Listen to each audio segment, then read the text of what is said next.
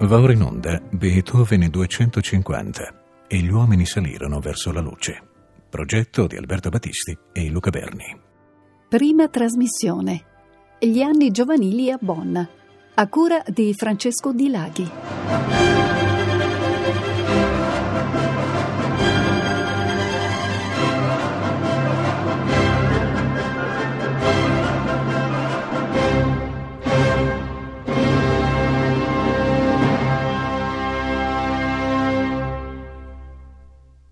Un saluto alle ascoltatrici e agli ascoltatori di Rete Toscana Classica da Francesco Di Laghi. Iniziamo con questa prima trasmissione un lungo percorso che eh, ci porterà ad ascoltare la produzione di Beethoven che vede protagonista quello che fu di fatto il suo strumento, cioè il pianoforte. Un titolo come il pianoforte di Beethoven suona un po' come la scultura di Michelangelo o la pittura di Caravaggio, insomma qualcosa di enorme. E, e, non solo per le dimensioni quantitative, quanto per il valore, per il peso specifico che è venuto ad occupare nel quadro, possiamo dire, della cultura del mondo occidentale qualcosa di conseguenza di cui tutto è stato detto e tutto è stato studiato, analizzato, eh, sviscerato da studiosi e interpreti di varie epoche fino ad oggi e si può dire già da quando Beethoven era ancora in vita. La bibliografia sull'argomento è sterminata, così come anche la discografia. In questa prima trasmissione, eh, prima di entrare nel vivo della materia, cioè nell'ascolto della musica, mi sembra perciò necessario un breve cenno generale su eh, come affronteremo questo percorso, eh, come cercheremo di organizzare questo lungo percorso che di fatto si avvicina molto a una integrale. Si procederà seguendo l'ordine cronologico di composizione, cercando in questo modo di definire eh, lo straordinario sviluppo eh, in un arco di tempo di quasi 40 anni del linguaggio e delle scoperte di Beethoven relativamente al pianoforte e facendo partire eh, come regola ogni tappa del nostro viaggio dal corpus delle sonate. Sonate che vengono così a costituire una sorta di, di linea maestra, di spina dorsale della nostra esplorazione.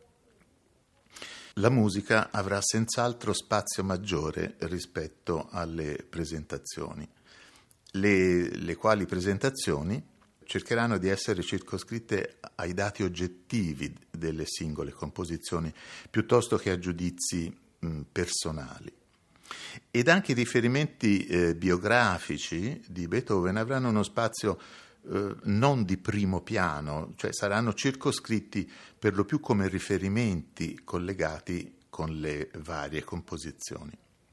Infine, disponendo di una discografia ricchissima, eh, che include fra l'altro anche alcune integrali delle sonate sullo strumento antico, cioè sul fortepiano, gli ascolti copriranno una, una selezione mh, molto ampia di interpreti, eh, sia storici che del giorno d'oggi, includendo anche alcune esecuzioni appunto su strumenti originali. Ma guardiamo innanzitutto in cosa consiste l'opera per pianoforte, escludendo tutta la musica da camera in cui è impiegato eh, lo strumento a tastiera. Le sonate, che come abbiamo detto costituiranno un po' il filo rosso di questa serie di trasmissioni, come sappiamo sono 32, eh, nascono entro un arco di tempo che va dal 1795 al 1822 e in realtà, come avremo modo di vedere e anche di ascoltare proprio in questa prima trasmissione, abbiamo altre tre sonate composte nella prima giovinezza, addirittura all'età di 13 anni da Beethoven. E si tratta di tre lavori eh, tutt'altro che trascurabili, eh, nei quali è, è, facile individuare anzi alcuni segni premonitori di, di esiti futuri. Al grande corpus delle sonate si affianca poi quello delle variazioni, con 20 composizioni complessivamente, 16 delle quali senza numero d'opera. La pubblicazione senza numero d'opera significava per l'autore che eh, considerava il lavoro diciamo di minor rilievo, cioè non meritevole di figurare nel novero eh, che appunto è numerato delle opere maggiori. Le variazioni inserite nel catalogo delle opere numerate sono solo i due cicli dell'opera 34 e 35, eh, queste ultime variazioni note come eroica variazione, perché impiegano il celebre tema del movimento conclusivo della terza sinfonia, e il ciclo meno noto ed eseguito dell'opera 76 e naturalmente infine le monumentali variazioni su un tema di Diabelli, opera 120, che costituiscono l'ultimo grande lavoro pianistico di Beethoven. Se le variazioni opera 76, eh, pur avendo un numero d'opera, non hanno avuto forse particolare fortuna, tra quelle al contrario senza numero d'opera hanno avuto un particolare successo, quelle in do minore su un tema originale, che sono normalmente in repertorio. Al di fuori di queste due forme, cioè sonata e variazione, resta da ricordare la bagatella e la fantasia. Bagatella è termine che sta ad indicare naturalmente una piccola composizione, senza particolare riferimento uh, ad un modello formale specifico. Uh, Beethoven ne ha tre cicli pubblicati con numero d'opere, cioè le sette bagatelle, opera 33, le 11, opera 119 e le 6, opera 126.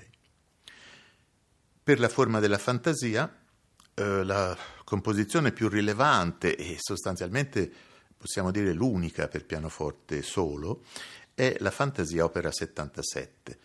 Un lavoro questo di non frequente ascolto nelle sale da concerto. Vi è poi la serie dei cinque concerti per pianoforte e orchestra, tutti e cinque invece ben presenti nel repertorio concertistico e discografico. Ma anche qui ci sarebbe qualcosa da aggiungere perché eh, sempre negli anni della, della primissima giovinezza, oltre alle tre sonate di cui si è accennato, Beethoven, quattordicenne, compone un concerto per pianoforte e orchestra, del quale però oggi conosciamo solo la parte del pianoforte. Oltre ai cinque concerti maggiori ci sono anche altre due importanti composizioni con orchestra dove il pianoforte svolge un ruolo solista e sono il triplo concerto per pianoforte, violino e violoncello, opera 56, e la fantasia corale per pianoforte, soli, coro e orchestra, opera 80. E Infine va ricordata anche la trascrizione originale di Beethoven per pianoforte e orchestra del concerto per violino, opera 61. Ma partiamo senz'altro per il nostro eh, lungo viaggio, eh, lungo viaggio che deve iniziare con l'infanzia e la prima giovinezza di Beethoven nella sua città natale, Bonn. La famiglia è una famiglia di musicisti. Il nonno, si chiama Ludwig, anche lui, era Kapellmeister alla piccola corte elettorale di Bonn e il padre, Johann, era impiegato come tenore presso la, la stessa cappella musicale, ma eh, arrotondava guadagni dando anche lezioni di clavicembalo e di violino. Fu dunque il padre, il, possiamo dire, il primo maestro del nostro giovanissimo musicista. E sulla scia del caso di Mozart, anche in questo caso il padre tentò, ma va detto in modo abbastanza maldestro e in definitiva senza successo, di lanciare il bambino come enfant prodige. Ma prima di approdare ad un vero maestro, Ludwig Bambino ebbe una rapida serie di insegnanti mediocri che gli dettero i rudimenti però di diversi strumenti, violino, viola e anche fagotto e corno. Eh, lo stesso Beethoven in seguito avrà modo di, di ricordare mm, con un certo divertimento e, e, e autoironia il suo scarsissimo talento e quindi gli scarsissimi risultati con gli strumenti ad arco. Un po' meglio dovette andare col corno, dato che spesso e volentieri il giovane era chiamato a suonare questo strumento nell'orchestra di corte di Bonn. Una curiosità, eh, il suo insegnante di corno fu Nikolaus Zimrock, che vari anni dopo avrebbe fondato una casa editrice e sarebbe stato l'editore anche di varie opere di Beethoven. Mentre il padre cominciava a diventare vittima dell'alcolismo e sempre più veniva abdicando alle proprie responsabilità di padre di famiglia, va a suo merito però una scelta giusta. Nel 1781 il piccolo Ludwig, che ha 11 anni, viene affidato a Christian Gottlob Nefe. Costui era allievo di un allievo di Johann Sebastian Bach e fu un musicista completo, un musicista eh, colto anche in campo letterario, autore di musica per teatro oltre che per tastiera, eh, una personalità di ampie vedute, eh, anche etiche e morali, fra l'altro fu figura di spicco eh, dell'ordine degli Illuminati, cioè una loggia segreta di ispirazione illuministica vicina alla massoneria. Nefe non tarda a rendersi conto delle eh, straordinarie qualità dell'allievo, che già due anni dopo così veniva presentato ai lettori di una rivista musicale, con il solito vezzo, va detto, già sfruttato dal padre, di diminuire l'età del ragazzo per, eh, per aumentare la sensazionalità del caso. Louis van Beethoven è un ragazzo di 11 anni dal talento assai promettente. Suona il cembalo con grandi abilità e potenza, legge assai bene a prima vista ed esegue magistralmente il clavicembalo ben temperato di Sebastian Bach, che il signor Neefe gli ha messo fra le mani. Chiunque conosca questa raccolta di preludi e fughe in tutte le tonalità, che potrebbe essere definita il non plus ultra della nostra arte, comprenderà cosa questo significhi. Ora va esercitandosi nella composizione e per il suo incoraggiamento gli sono state pubblicate a Mannheim nove variazioni per pianoforte da lui scritte su una marcia di Ernst Christoph Dressler. Questo giovane genio merita davvero di essere aiutato nel suo cammino. Diverrà sicuramente un secondo Mozart se continuerà così come ha iniziato. Ecco dunque queste variazioni su una marcia di Dressler citate nell'articolo eh, su questo giovanissimo talento. Pur nella semplicità della scrittura, spicca però una certa, una certa solennità seriosa, eh, sottolineata da quella tonalità di Do minore, che sarà per il Beethoven maturo eh, sempre segno della, della massima tensione drammatica. Ecco allora le nove variazioni su una marcia di Dressler nell'esecuzione al pianoforte di Mikhail Pletnev.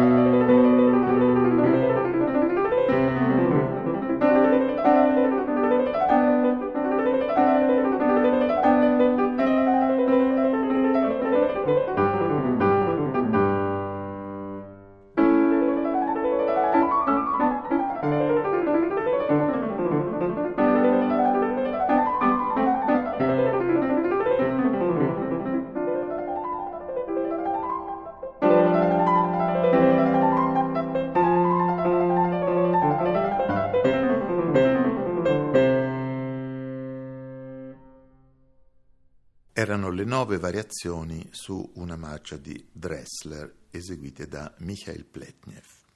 E di lì a pochissimo tempo il giovanissimo Ludwig eh, si cimenta con il genere della sonata e sempre nel 1783 vengono pubblicate le tre sonate già ricordate eh, con dedica all'arcivescovo elettore, in tedesco Kurfürst, da cui il titolo ormai in uso di Kurfürstensonaten, dicevo con dedica all'arcivescovo elettore Maximilian Friedrich di Colonia. Ma prima di passare all'ascolto di questi brani, brani di un Beethoven poco più che bambino, mi sembra necessaria una breve premessa che riguarda il, il modello formale della sonata. La forma sonata è infatti una creazione eh, fondamentale della musica occidentale a partire dalla metà del Settecento. Una forma sulla quale Beethoven opererà in modo profondo, in modo radicale, ripensandola, riplasmandola anzi a più riprese, in termini mm, straordinariamente originali e personali. Il modello di sonata per strumento a tastiera dal quale parte il giovanissimo Beethoven è eh, di fatto quello di Haydn e Mozart, modello che si articola in tre movimenti separati, il primo e il terzo di andamento più mosso, quello centrale di andamento lento e cantabile. Ma la vera e propria forma sonata si riferisce nella maggior parte dei casi solo al primo dei tre movimenti.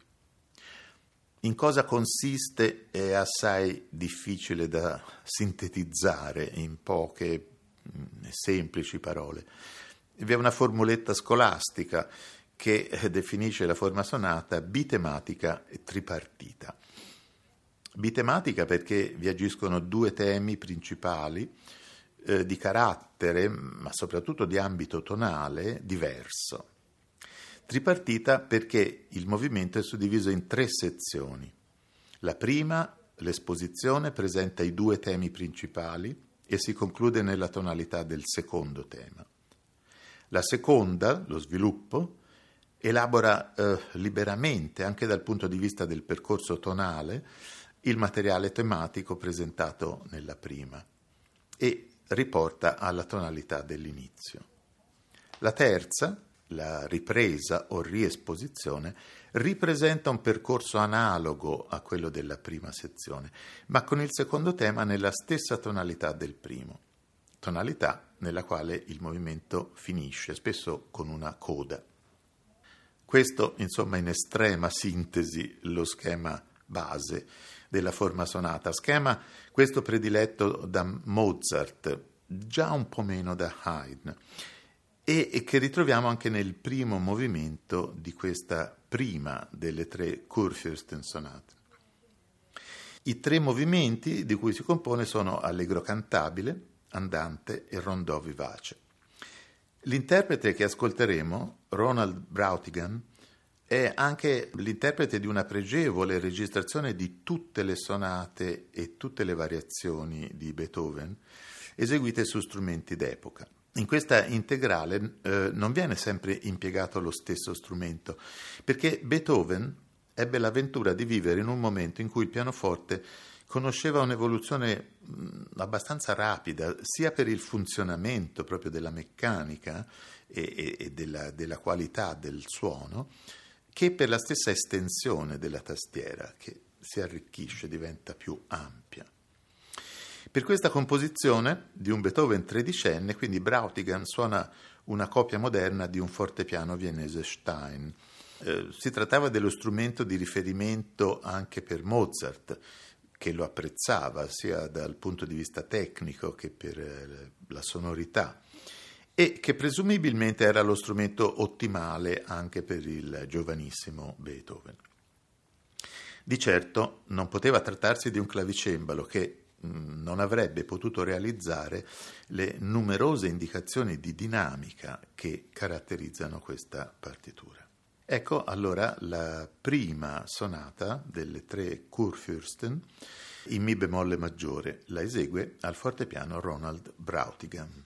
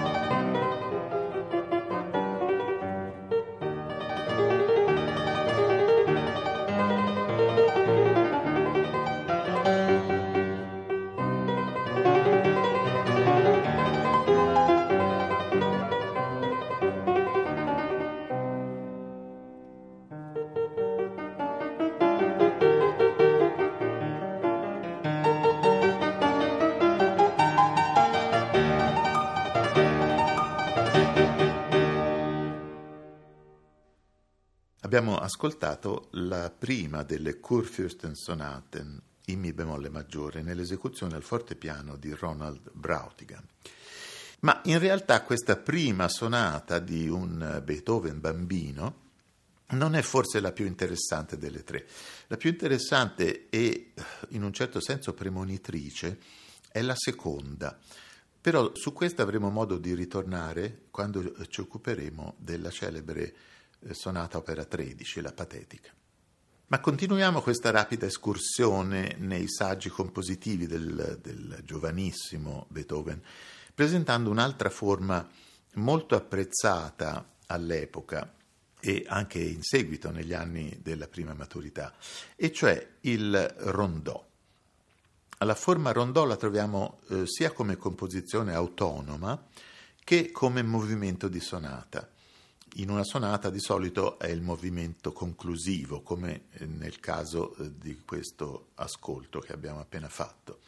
La forma rondò è particolarmente eh, gradevole, di facile ascolto, per i periodici ritorni del tema iniziale, tema iniziale e principale della composizione. E proprio questo ritorno periodico del tema, mm, quasi alludendo a un movimento circolare, spiega il nome eh, appunto di rondò. Ritorni del tema, detti refrain, eh, che sono intercalati da due o più episodi intermedi, diversi per eh, carattere e spesso anche ambito tonale, che sono detti couplet. Ecco dunque un piccolo rondò in La maggiore, in questo caso è una breve composizione autonoma, quindi non inserita in una sonata, composta sempre all'età di 13 anni da Beethoven.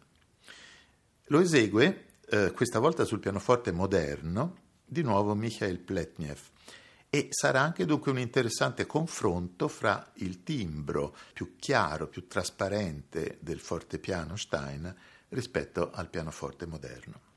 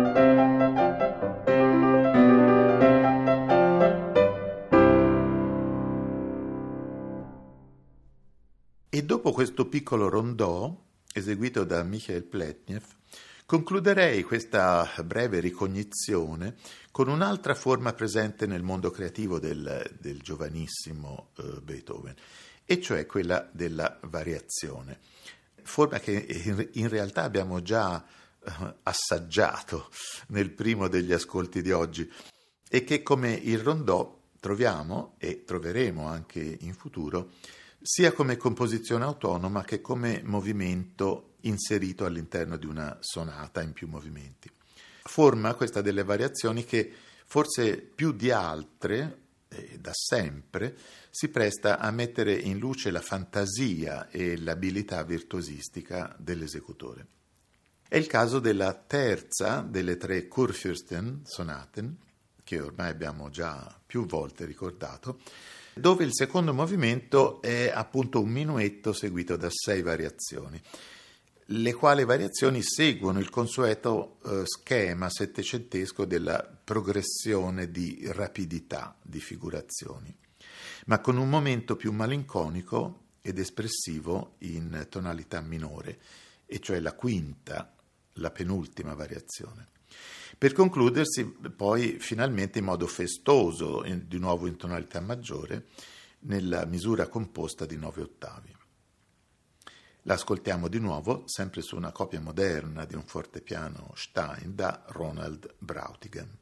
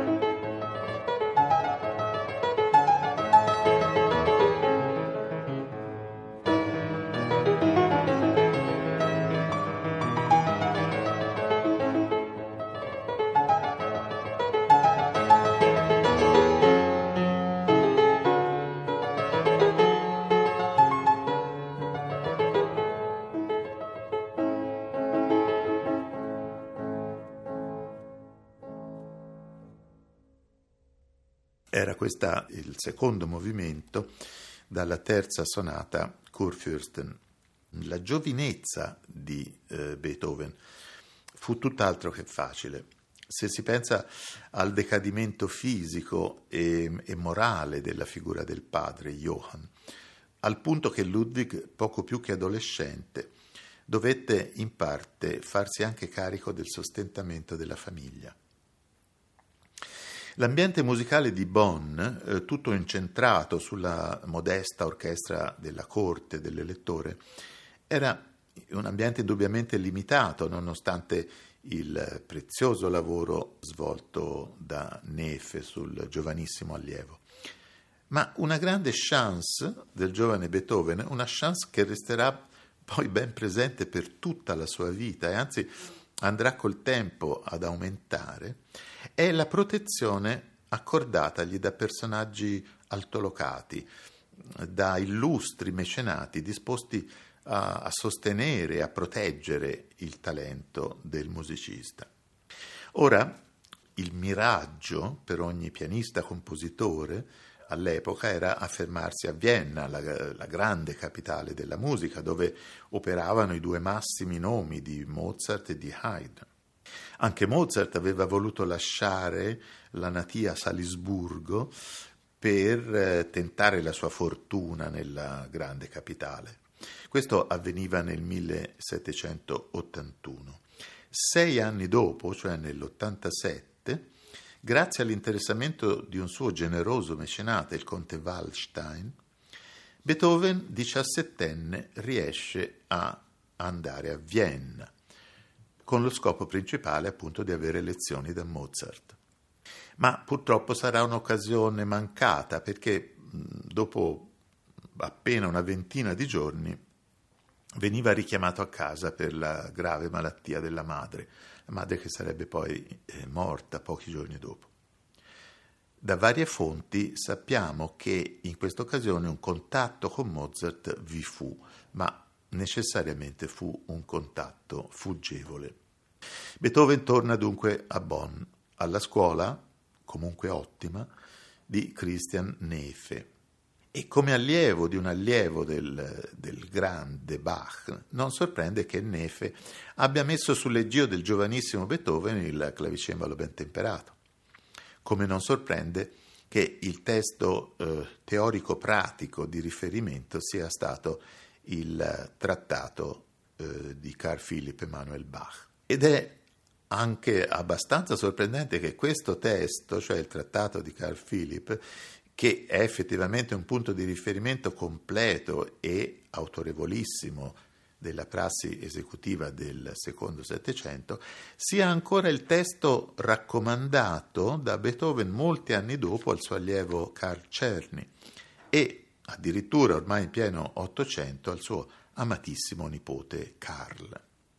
Il riflesso di questo studio sul contrappunto lo ritroviamo in due brevi preludi composti intorno al 1790 per pianoforte o organo e infatti più spesso eseguiti all'organo, ma pubblicati solo ehm, vari anni dopo, nel 1803, molto probabilmente dopo un lavoro di revisione, con un numero d'opera, con eh, l'opera 39.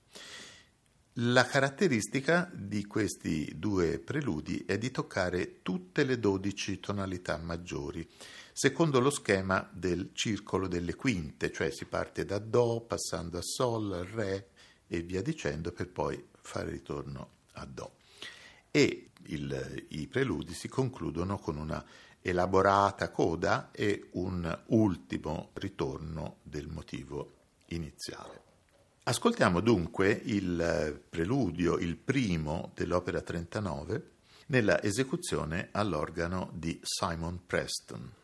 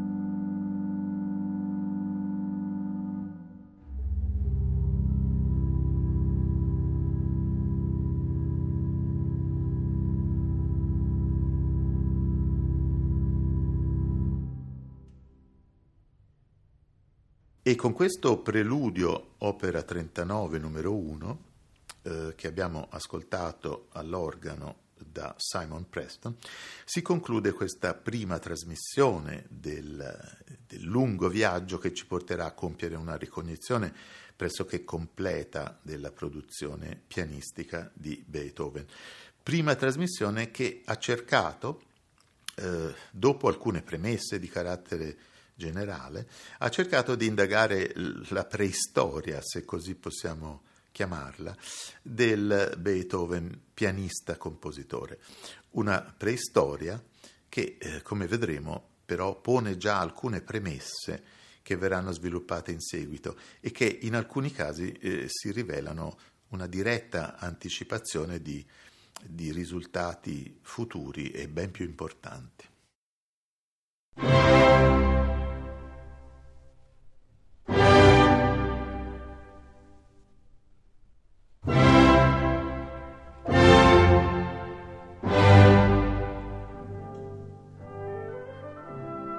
Abbiamo trasmesso Beethoven 250 e gli uomini salirono verso la luce.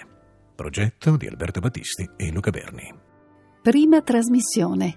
Gli anni giovanili a Bonn. A cura di Francesco Di Laghi.